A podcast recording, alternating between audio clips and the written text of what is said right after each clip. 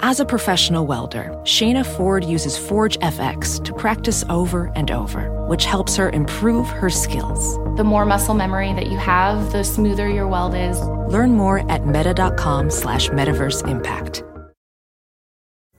Pulling up to Mickey D's just for drinks? Oh yeah, that's me. Nothing extra, just perfection and a straw. Coming in hot for the coldest cups on the block. Because there are drinks. Then there are drinks from McDonald's. Mix things up with any size lemonade or sweet tea for $1.49. Perfect with our classic fries. Price and participation may vary, cannot be combined with any other offer. Ba da ba ba ba. You and Betty and the Nancys and Bills and Joes and Janes will find in the study of science a richer, more rewarding life. Hey, welcome to Inquiring Minds. I'm Indre Viskontas. This is a podcast that explores the space where science and society collide. We want to find out what's true, what's left to discover, and why it matters.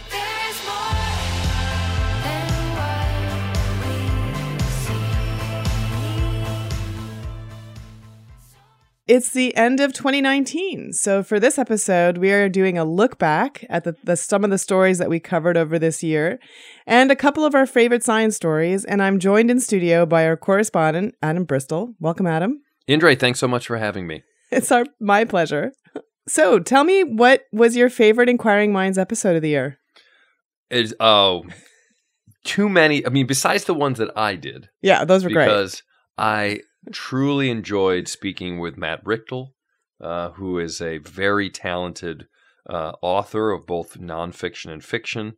We spoke about his um, more recent uh, satirical look at Silicon Valley, which was really funny, in part because he and I both live in this area, and so a lot of the, um, you know, foibles of everyday life that he picked up on and articulated in the book you know, they really hit home with me, and I think you know the, it was a very well written account of Silicon Valley and Bay Area life in general here in kind of 2019, um, and you know of your podcasts. I mean, you just had this star studded list of guests. You know, remember on most weeks, I'm just another one of your many listeners, and so when I show up, show up in my feed, some of my favorite um, um, you know, public intellectuals and authors and journalists, people like Joe Posnanski and Neal Stephenson and former football player turned mathematician John Urschel, and of course Bill Nye, the science guy. I mean, it was truly just a star-studded parade of guests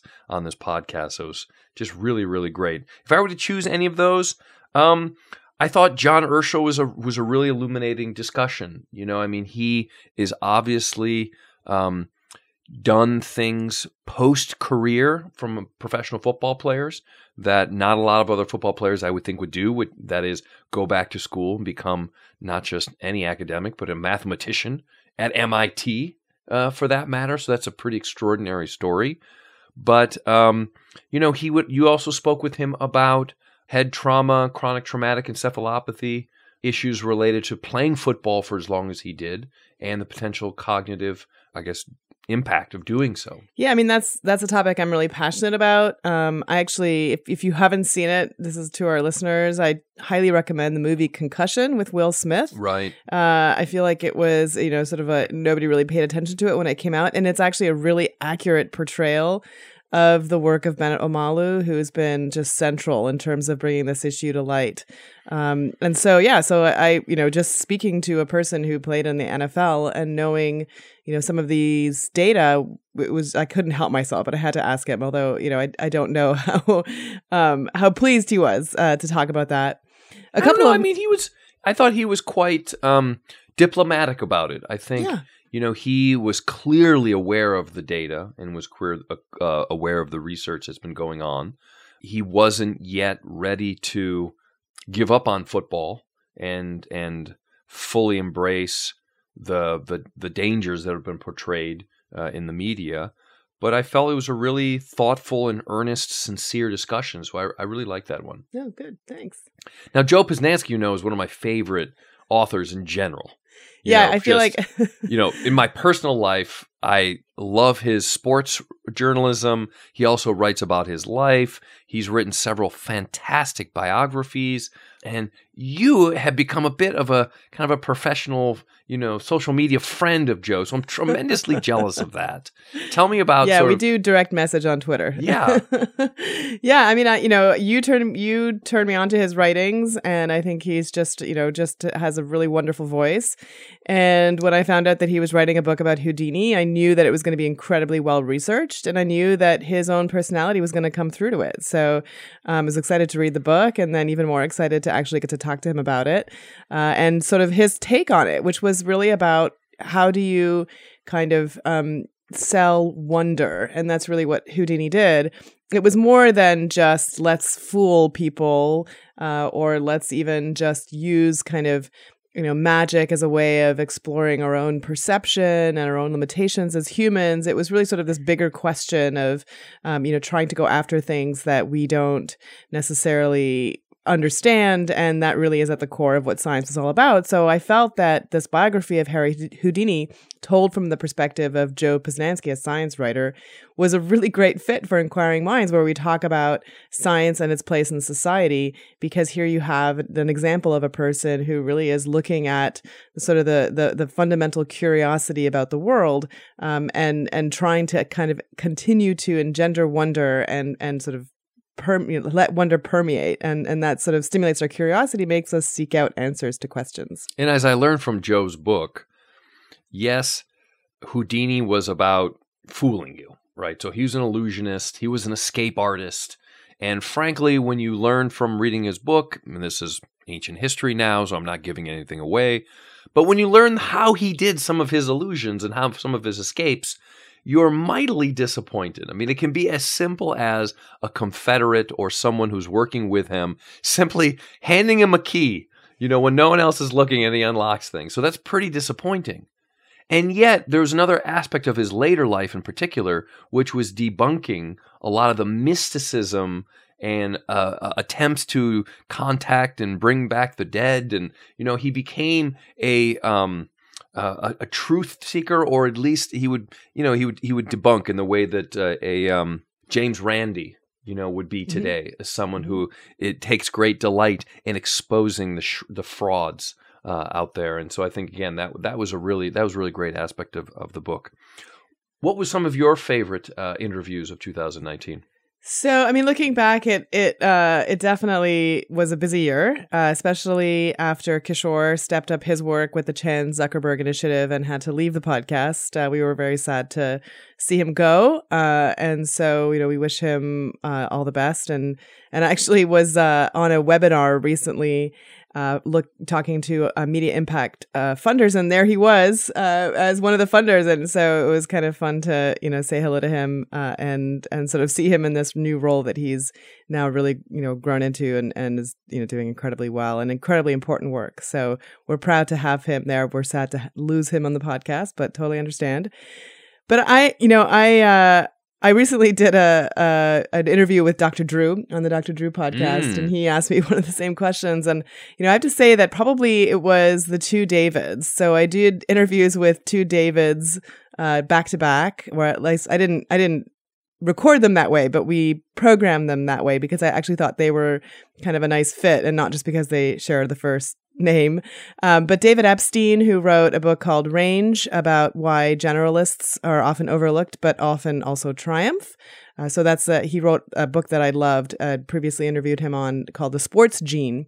And so we kind of bonded over this notion that sometimes kids specialize too early at their detriment. That there's this finding that in fact, if you um, if if you generalize, if you can sort of develop some fundamental skills, then you can make real strides in a field that maybe you weren't a specialist in because you see it from a different perspective. So it kind of goes against the Malcolm Gladwell, Anders Ericsson, outliers, you know, deliberate practice, uh, uh, vision, although as we talked about it, it's not entirely out of line with that vision. It just suggests that there's room for generalists. And of course, as someone who has degrees in both opera and science, that's something that appeals to me personally. And then following that up with an interview with David Robson on how sometimes our own intelligence can trap us into making really stupid mistakes. I thought was just an interesting look at at some of the same issues, right? So, you know, on the one hand, having a general view can make you see things that other people who are too, you know, have their blinders on can't see. And if you're really intelligent, those blinders can really be um, present in many different aspects of your life. And so that's another way in which kind of the same kind of theme permeates uh, the discussion. So I really enjoyed both of those conversations. Yeah, it seems like with the Robson interview, I found that illuminating too because there's a long history in experimental psychology looking at the the impact of expertise and obviously expertise is incredibly valuable and unfortunately in 2019 political environment it seems like expertise is being devalued if you look at today's new york times um, but there is a functional fixedness, and that's a true psychological concept of functional fixedness that is too much exposure where you know that you come to see objects or see concepts and not being able to see the outside of those and not being able to see outside the box. And I thought Robson's um, discussion of that, you know, really expanded my view of of of, of that phenomenon. Yeah. So um, like you, oh your, right, that's right. Yeah, so I wrote a book. Interviewed. I wrote a book this year. Yeah, it came out. That gosh, that seems so long ago. That was Nope. back in April. Um, I wrote a book called "How Music Can Make You Better," and uh, it was really fun. you. Yeah, it was Yeah. really fun to be interviewed by Kishore. Which I normally don't. I just normally would have gotten, you know, the op, you know, the opportunity to have a conversation with him, but never really to be on the other side of of the interview, which was which was fun. So, what about science stories? So, we also want to talk a little bit about kind of the major science news of the year.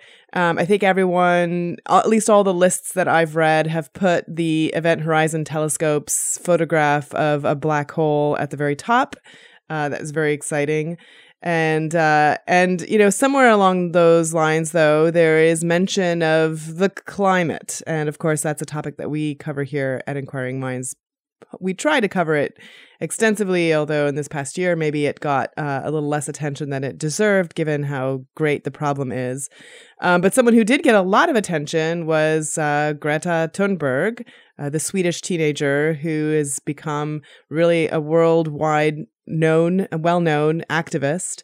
Uh, she was the Time Magazine Person of the Year. She was also on the cover of Time back in May um, and uh, she has she has provoked the ire of of Donald Trump and Macron and you know all kinds of world leaders as she has her voice has been heard by so many people. Um, she's a really interesting uh, uh, activist because I don't know that communicating. Uh, so is something that comes very easily to her, although she calls her Asperger's diagnosis a superpower. And, and I see where she's coming from with that because she is very blunt and direct. And that, of course, uh, might be related to the diagnosis. Um, but regardless where it comes from, I think that that really is her strength. I couldn't agree with you more. I mean, she is a truly extraordinary person. At her age, to be organizing and demonstrating and articulating a vision is quite extraordinary. I certainly didn't have the wherewithal uh, to do that. And I see it as kind of two points. One is that she's certainly channeling a rage or projecting a rage that seems to be shared by many hundreds of thousands, if not millions, of young people, which I think is terrific. So she's clearly articulating that rage. There's a there's a real fervor in her oratory style. There's also that earnest simplicity that you described. The message of her is often not overly it's not dry, it's direct. Mhm. It's um, not convoluted. It's there's quite linear. Mhm. And if you don't if you if you make such simple uh, direct pleas for change and they're not adhered to, well, you know, who looks bad at that? You know, we're not we're not trying to bury this and tiptoe through the tulips and make this convoluted argument. We're acting, you know, she and her followers, and I would consider myself one of them, uh, are acting are are looking for some real direct policy changes. And um, and and so it's really she's quite extraordinary extraordinary person. So one impact of her work, and I think just people being more mindful of the climate in general, has been that a lot of really prominent scientists and other kinds of um, public intellectuals have stopped flying or have made a an effort to stop flying so much because, of Yeah. course, you know, flying commercial or any airplane uh, is has a huge impact on the environment. Did you know that her mother is an opera singer? No, I didn't know that. and she gave up her career uh, because her she can she Yeah. uh, stopped flying and Yeah. basically at her daughter's insistence. Yeah. Uh, so that's pretty powerful, you know, a 16 year old girl who can basically convince her mother, who had a successful opera career, to drop that in favor of you know the climate. I think uh, is really impressive, and, and kudos to her family for making that decision. Uh, and same thing that we've, you know, there there are several researchers that I know who who too have have made uh, a very mindful choice not to travel, even though for scientists a lot of our career depends on disseminating, you know, the the work that we do and interacting with people at conferences. it should be able it should be possible to do that remotely Mhm. you know we have the tools the technology is there to be able to collaborate and interact meaningfully and not physically be present I mean, the only problem is, is that I do think that that kind of a choice would be more difficult for researchers who are at earlier stages of their careers Yeah. because, you know, Yeah. there it is true that at those conferences you do meet people and that makes an, networking, imp- an impact. hobnobbing So not everyone can make that choice, I think, and still uh, reach the kind of career success that they hope for. But I think more and more this trend towards, especially coming down from sort of leadership areas uh, of of sort of you know making these decisions, I think is is really positive.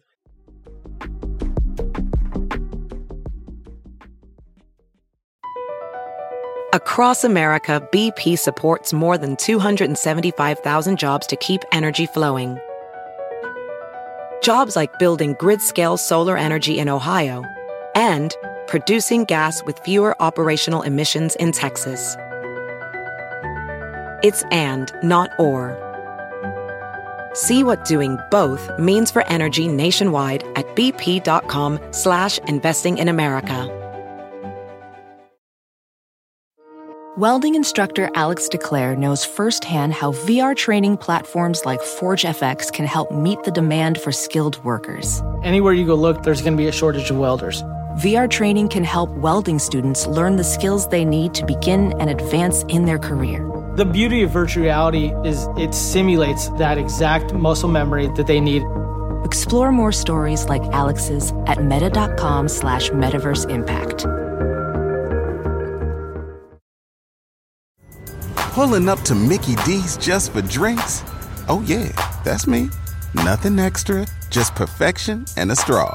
Coming in hot for the coldest cups on the block. Because there are drinks, then there are drinks from McDonald's. Mix things up with any size lemonade or sweet tea for $1.49. Perfect with our classic fries. Price and participation may vary, cannot be combined with any other offer. Ba da ba ba ba.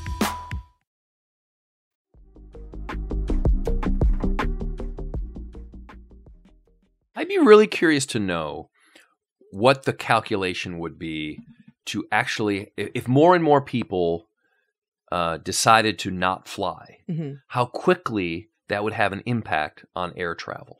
Because on the one Yeah. hand, you might say, well, geez, you know, one empty seat on a flight from San Francisco to New York, that flight's going to go anyways. So yeah, I didn't contribute to the the carbon footprint, but that carbon footprint was still made. But I think we all appreciate that the air travel business. My sense is that they're very they have very slim margins, and they are very sensitive to the bottom line. And so it's possible it doesn't take that much for an airline to say, you know what, we're rebooking everybody on one fewer flight mm-hmm. because we're only at half capacity. Like, I wonder what that crossover point is where a slight drop in demand literally does change the supply. Yeah, I mean, I- that, it's that I could that you see that could have a real impact. It's interesting that you mentioned that because I feel like I had to, I unfortunately had to do a lot of travel over the last month, and very rarely was there an empty seat on the entire plane. And I do feel that you know airlines now really are making sure that their flights are sold out uh, before they let them run. And so, so you're right. So maybe even a ten percent decrease is something that could have a meaningful impact. Yeah. So there's one more. Uh, uh, there's actually two more stories that I wanted to talk about. One uh, kind of exciting, and one a little bit more funny. Um, and one is that you know how we love chewing gum in our family. In fact, We're big know, gum chewers. We're big. We're big gum chewers. So apparently, ancient humans were gum chew- gum chewers as well. Uh, and at the University of Copenhagen, they were the first to extract uh, and sequence a full genome, human genome, from a 5,700 year old piece of chewing gum made from birch pitch. Uh, and it was the first thing that first time that human DNA was extracted from anything other than bones.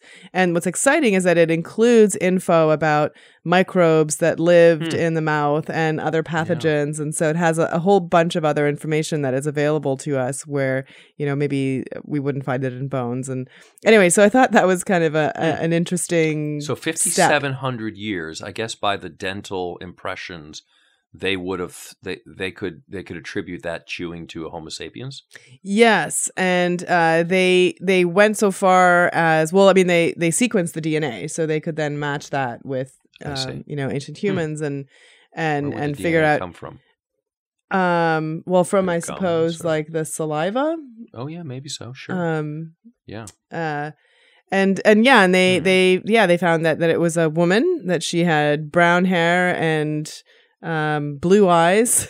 Stunning. just pretty it was pretty Yeah. amazing that they can get Yeah. to that kind of detail and of course now we know that uh, chewing gum is something that's as old as at least civilization as we know it So ask me about my 2019. oh yeah so what about your 2019 in science stories So I love these questions about your favorite story, but I'm going to caveat it slightly, which is the things that we're most interested in, we th- think are most impactful, that that people spill a lot of ink and we have a lot of uh, of discussion around, may ultimately not be that important long term in science. Mhm. Because I can still remember in 1997 when Dolly the sheep was cloned. hmm I went to the library. It was a big deal. I still own a copy of Time magazine Hmm. with Dolly on the front, the sheep. Because at the time, it seemed like, holy guacamole, we have the first clone mammal. hmm Like, this is going to harbor in a Mhm. whole new era of cloning, and Mhm. who knows? It's going to be, bringing back the woolly mammoth who knows? Yeah. and we're, th- you know, 20 years later, and we have other better techniques Mhm. like you know induced pluripotent stem cells versus trying to basically do a chromosomal transfer into kind of a you know a, a- recipient cell Mhm. so i want to say that because the things that i'm interested in 2019 science stories we could look back in 10 years and say boy we thought that was a big Mhm. deal and it turned out to be not such a big deal and i'm going to say this even doubly so because what i'm going to choose is not my area of expertise. So I truly could be somebody who is simply drinking the Kool Aid of all the hype and not tr- not being close enough to the signs to appreciate whether there are massive holes or you know will be forever 10 years away you know and it never materializes so i'm talking specifically about the group from google's achievement of so so-called quantum supremacy hmm right so it was in the fall. You may have heard about it.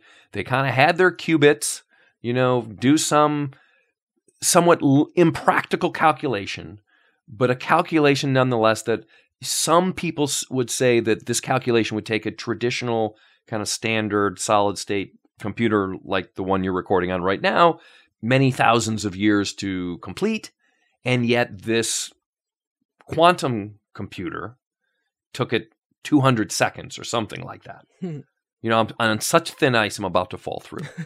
but we've heard a lot about at least a theory of why quantum computing could be so magical because it is a Mhm. truly, you know, uh, just a new vista of quantum capacity and speed and breadth. And again, I'm I'm a biologist by background, so this is really getting outside my realm of expertise. But I've read enough science fiction, like Ted Chiang's uh, "Anxiety is the Dizziness of Freedom," which I know Mhm. you love too, because I think Mhm. you've mentioned it on the show. Which, by the way, that's a Kierkegaard quote.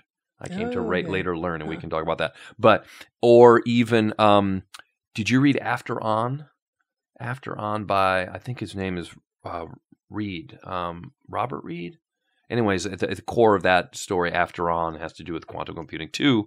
But the fact that this computer was able to achieve this, you know, extraordinary result where traditional computers could not, that idea is that Google, this Google group has achieved sort of the quantum supremacy. Mm-hmm. Now, why that's also important sort of the broader is that a lots of group, as I understand it, both academic and industry, are racing towards this quantum supremacy because if they achieve it, they're thought to be this true hockey stick or exponential growth beyond that. And so once you got it, then you're kind of king of the hill. Mm-hmm. And it'd be very difficult for other. That's kind of, you know, Mm. and so um, it seemed it seemed impactful given enough that people talked about it. But again, in 10 years, we could say to ourselves, boy, that happened. was a Yeah. whole lot of nothing.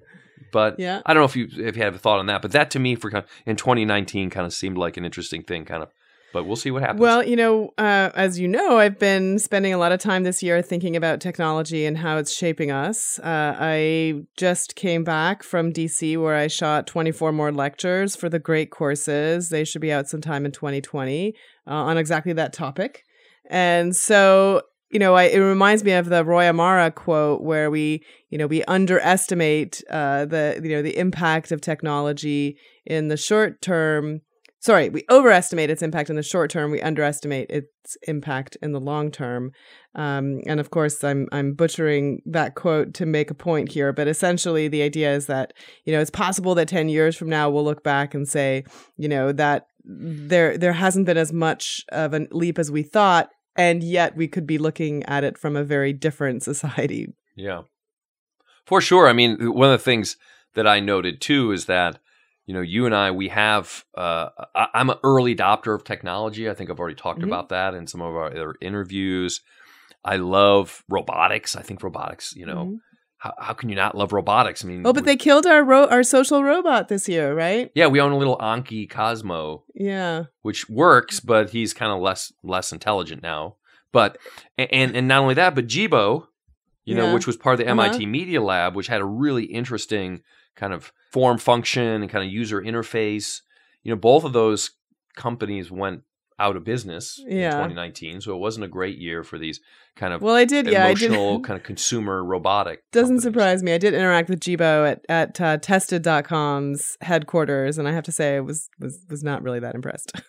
But you realize it's like you have to have. It's like the App Store at Apple probably wasn't that impressive. no, but year either. Vector, I felt like the social robot that we have, we you know, is called Vector.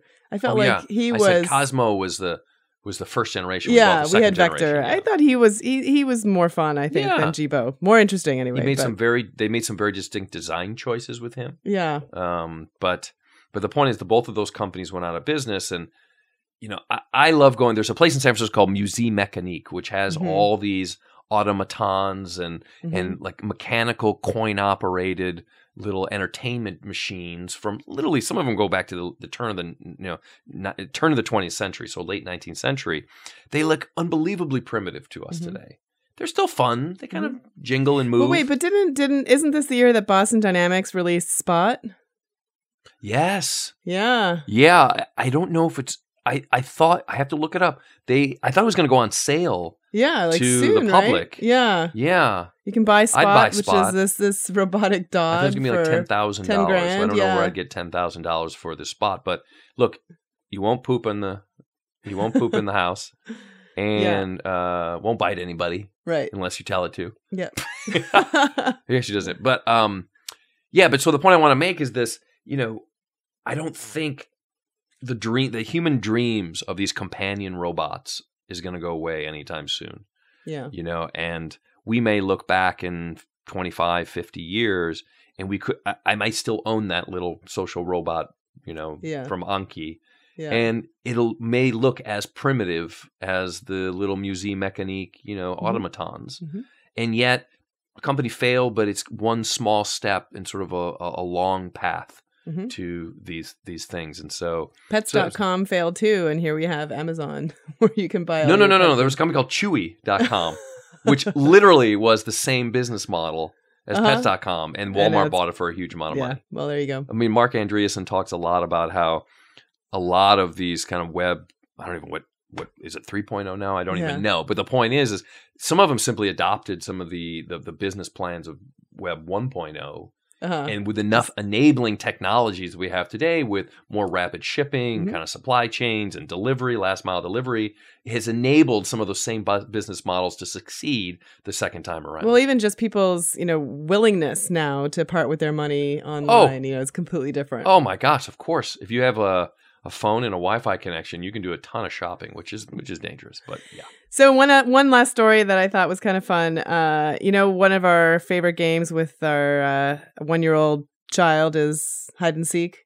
You know, it's like it's like one of the Of probably the first game that she ever really learned, and and she delights in. You know, like we run after her, and she just does this like you know infectious laugh. giggles, giggles, giggles as she hides. and Yeah. so adorable. So some researchers in Germany wondered just how innate the uh, the the game is, and so they uh, kind of spent a bunch of weeks playing with rats.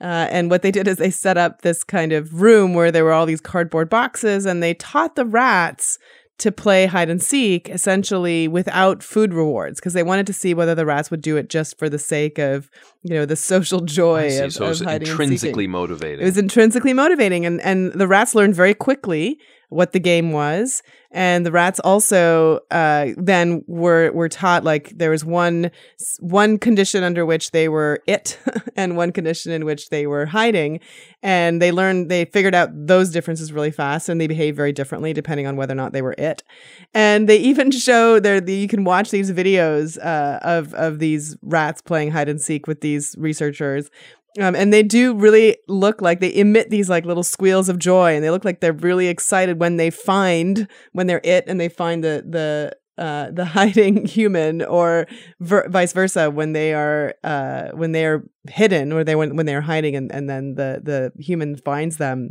Is published in Science. Um, first author is Annika Reinhold, and it's just it's just really really fun to watch. Um, I'll just want to quote right from the abstract. Uh, so when hiding, rats vocalized infrequently, and they preferred opaque over transparent hiding enclosures. Very smart. A preference not observed during seeking. Um, and when they recorded from their brain, they found that the prefrontal cortex was very active uh, and that it varied with game events and trial types, like hide versus seek.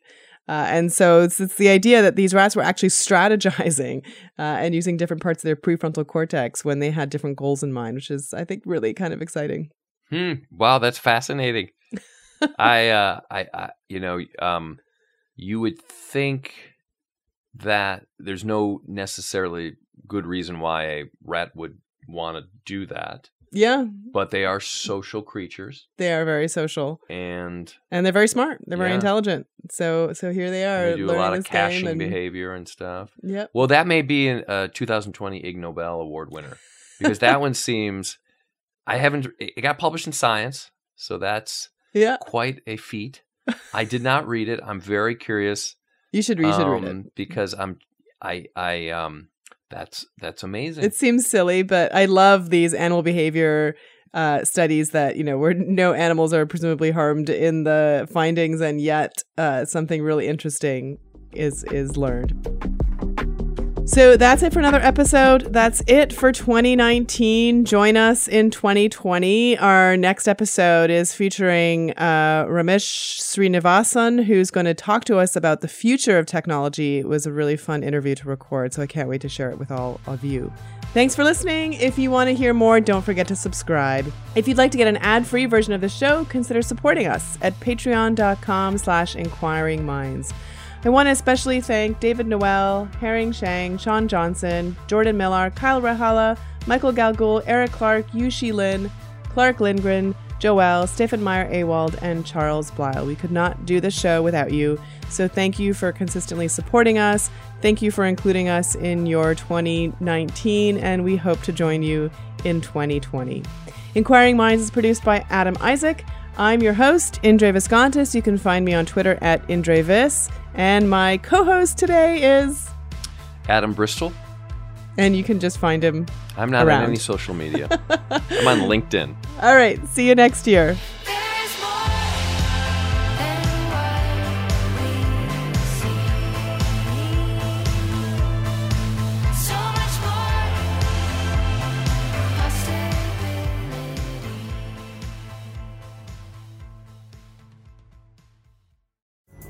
Pulling up to Mickey D's just for drinks? Oh, yeah, that's me.